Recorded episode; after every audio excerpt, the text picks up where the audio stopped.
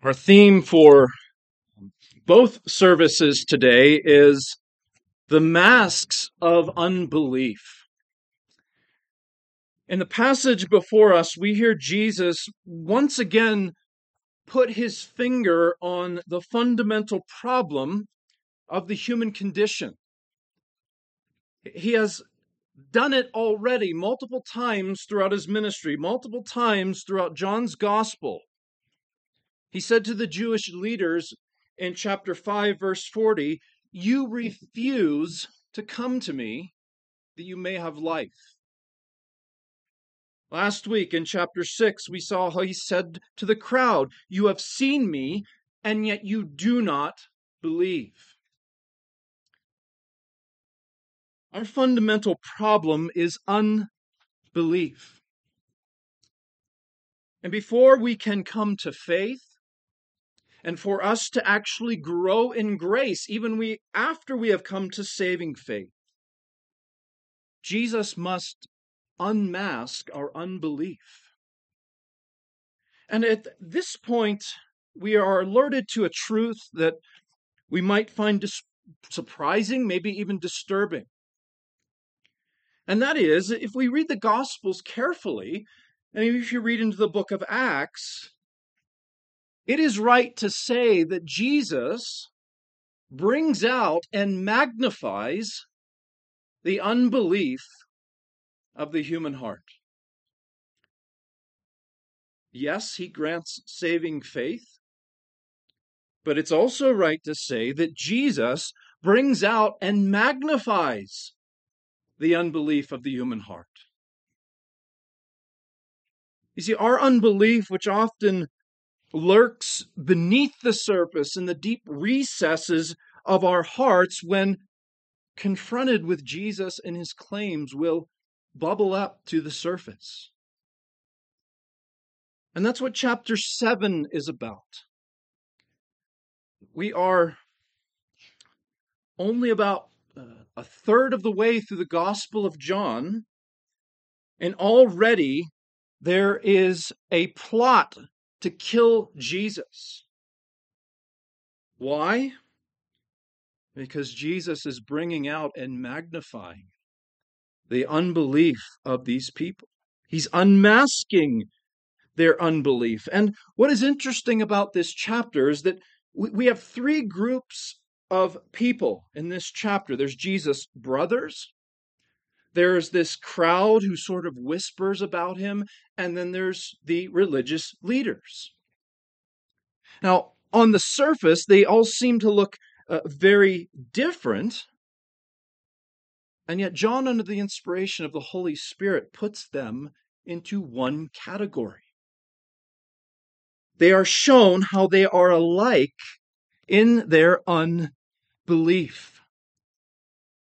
And what we are being taught is that our unbelief can wear different guises. It can masquerade as many different things, but underneath it is all unbelief. And if we think about it, this is really the first thing we are confronted with in the gospel because we are never going to embrace the Lord Jesus Christ until we first have our sin exposed and realize that by nature we are all unbelievers. And even once we come to believe upon Jesus, we know that our faith is not expressed perfectly in this world. We know that we have unbelief that lurks in our heart, and therefore Jesus must unmask that so we can grow, so we can come to trust Him more. Sinclair Ferguson put it this way He said, We can only be brought to genuine faith in Jesus Christ when we have come to understand that by nature we are all unbelievers.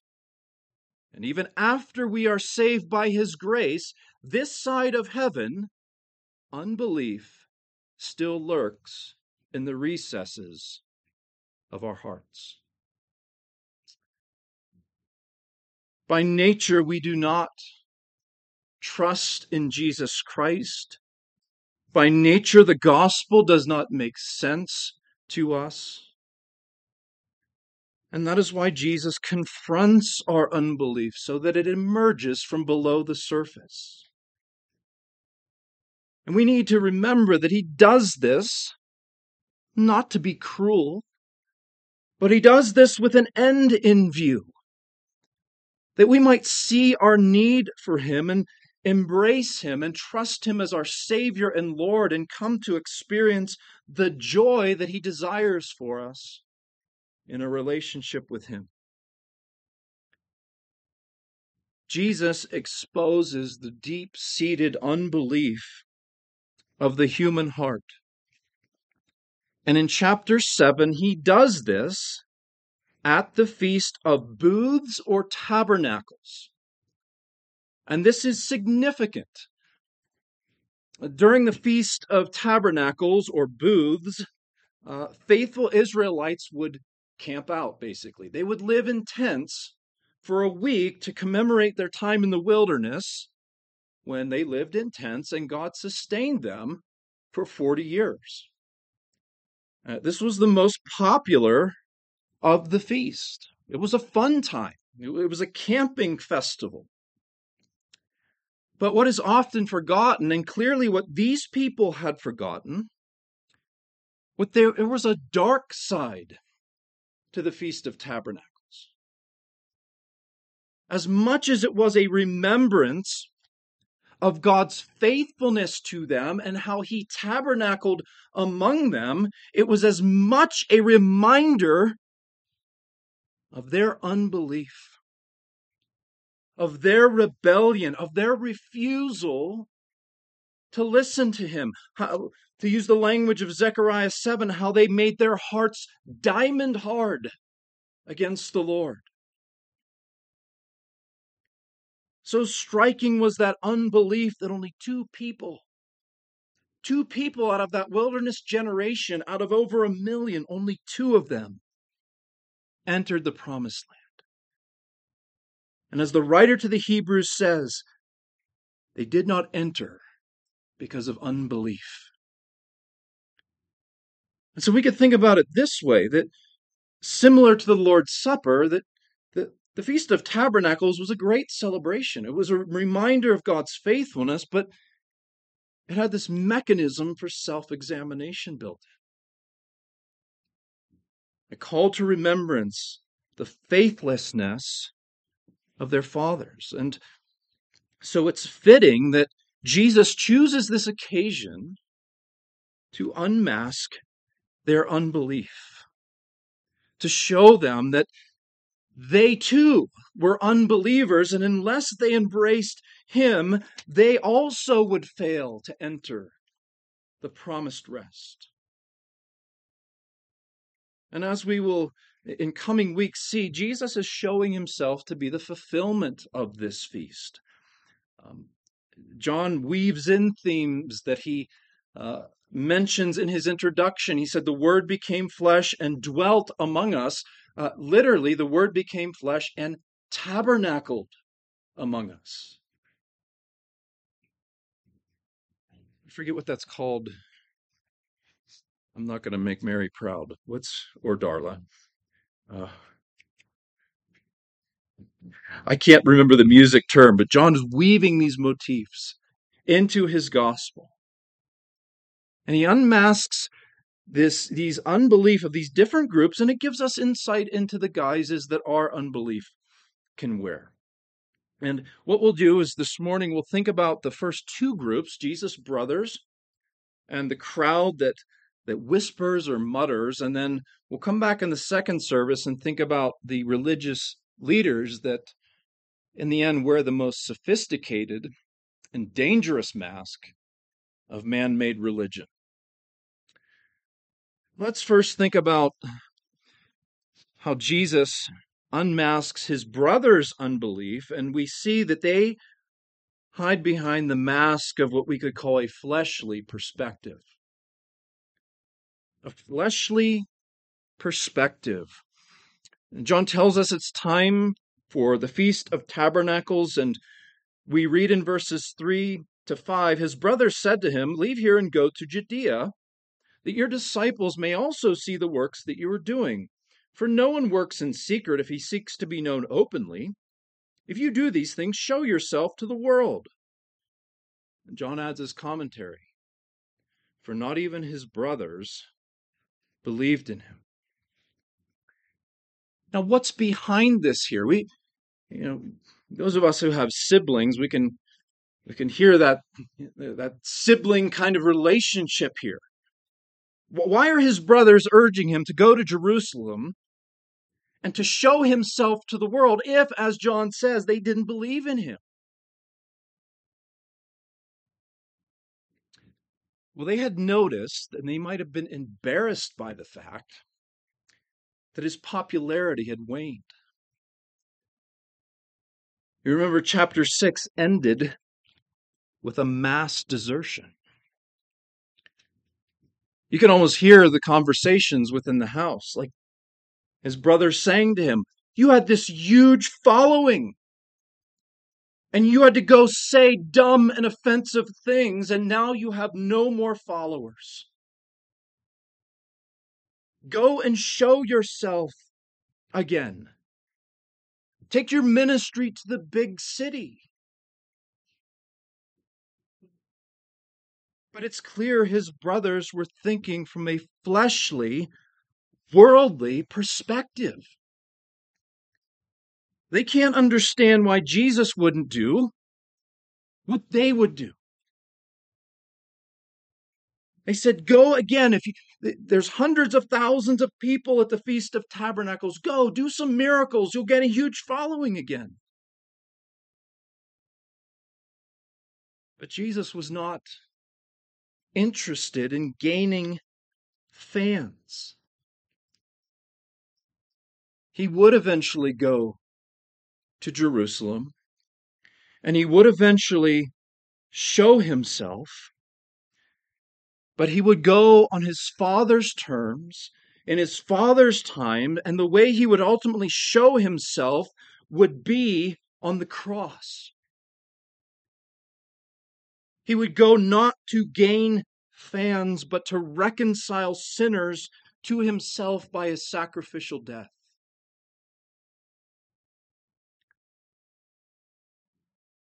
You see, although his brothers thought that they knew him, they were looking at Jesus from what Paul calls a fleshly perspective. Paul says in 2 Corinthians 5:16, we once regarded Christ according to the flesh, but we regard him thus no longer. This, friends, is a mark of unbelief looking at Christ and thinking that he should do what we would do in a given situation, thinking that we know how he should operate. But Jesus goes on to unmask this unbelief in verses 6 to 8. He said to them, My time has not yet come, but your time is always here. The world cannot hate you, but it hates me because I testify about it that its works are evil. You go up to the feast.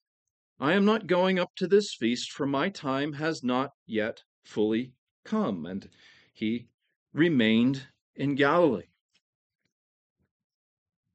What Jesus means here is that his time lies in the Father's hands that his time has not yet come. Now you'll notice it, it was likely just a day or two later that he so he went up anyway, but so sensitive is Jesus to his father's will and his father's time that he waits.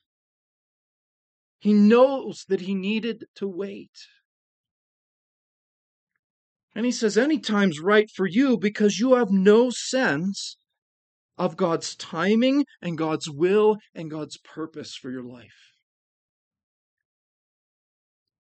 You see, that's a fundamental difference between Jesus and his followers and everybody else.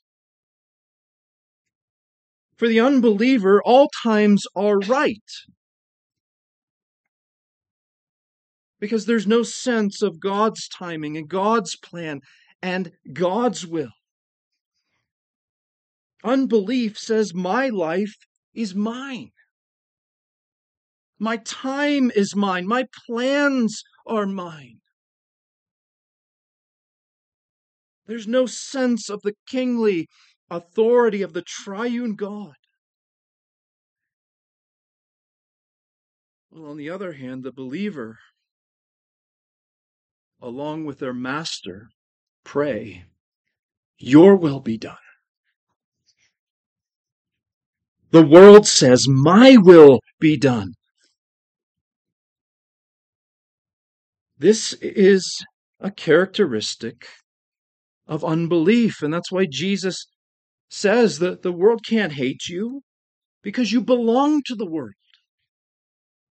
You order your life just like the world.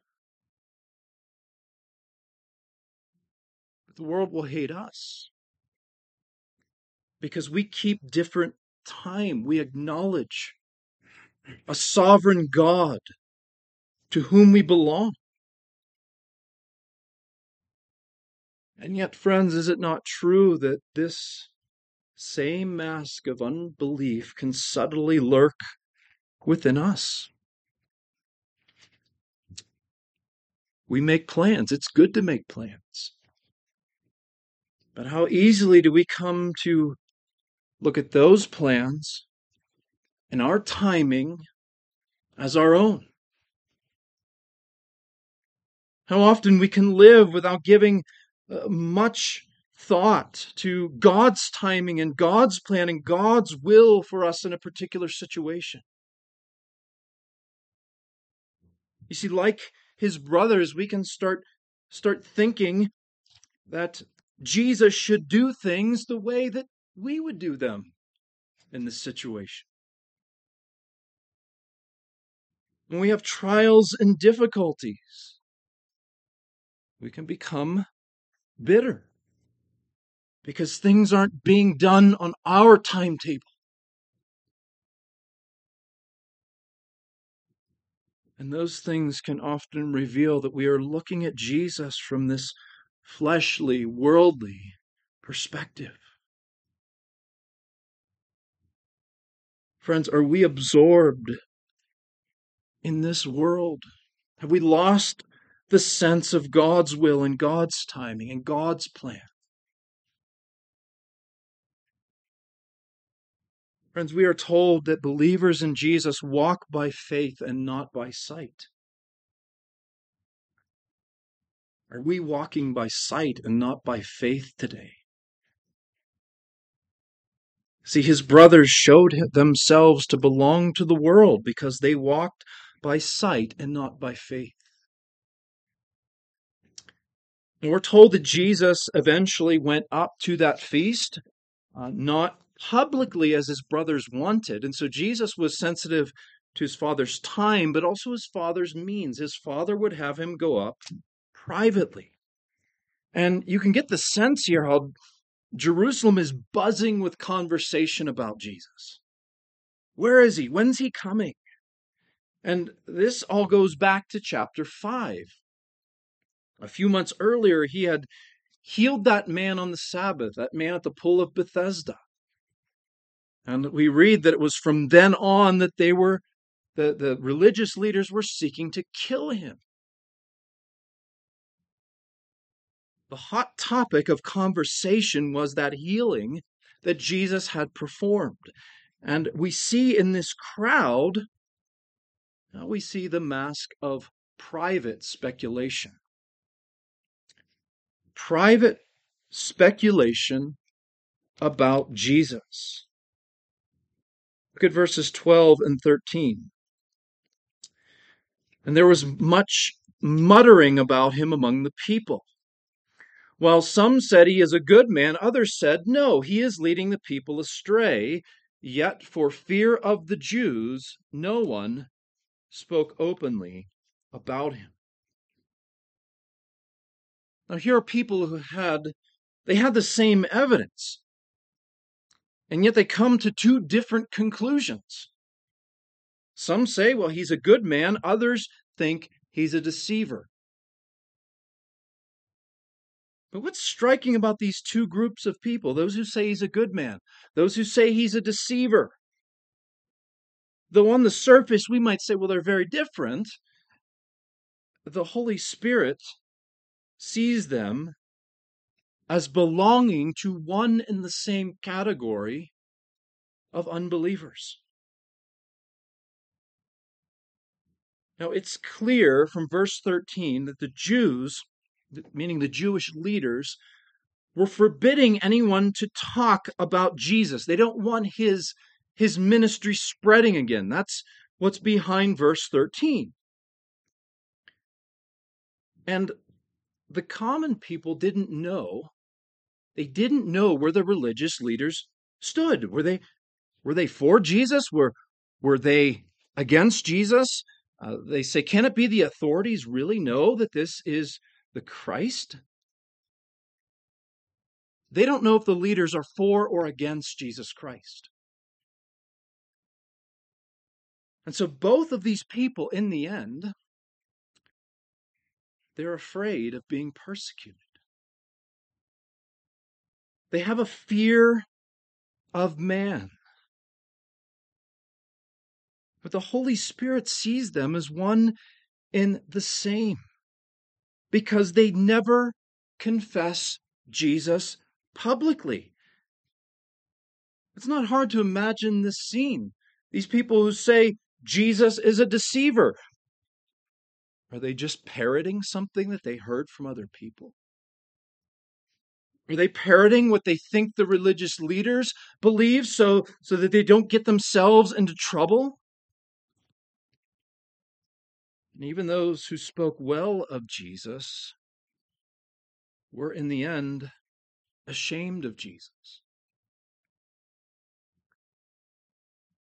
Friends, I think we need to be mindful of this in our evangelism. That not everyone who says Jesus is a good man is a Christian. We, we're surrounded by people in our country. I've lost track of how many conversations I've had like this, where you talk to someone and they say, Yes, I'm a Christian. I believe Jesus is a good man, but you know, I keep my I keep my faith to myself. I don't want to make waves. And if you want to believe this, that's fine. That's the mask of private speculation. A private faith that never becomes an open faith is not true faith.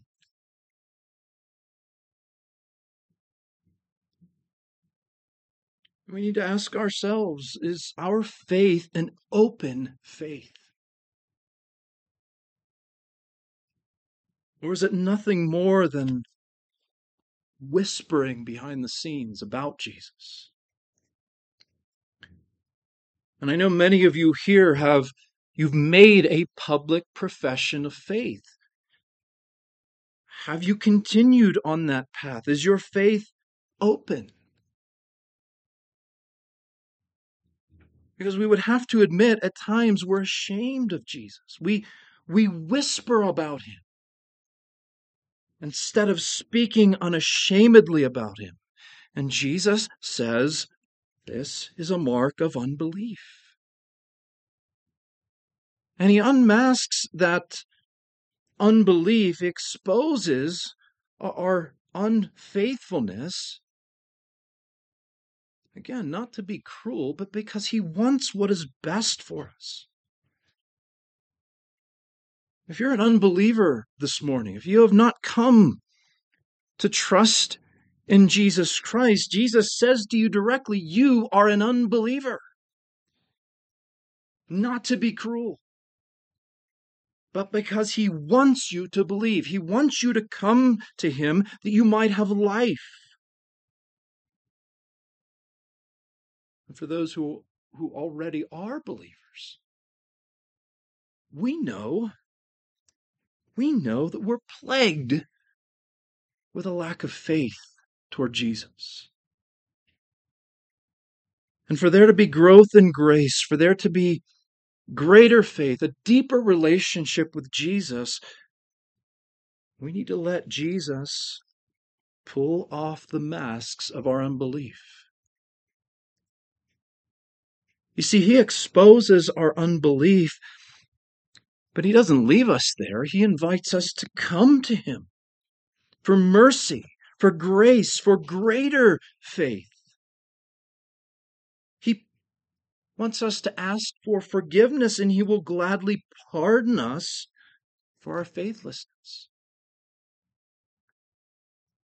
At the center of this chapter, and we'll get to this in a couple weeks, remember, he's exposing unbelief, but the centerpiece of this chapter is this glorious call when we read on the last day of the feast.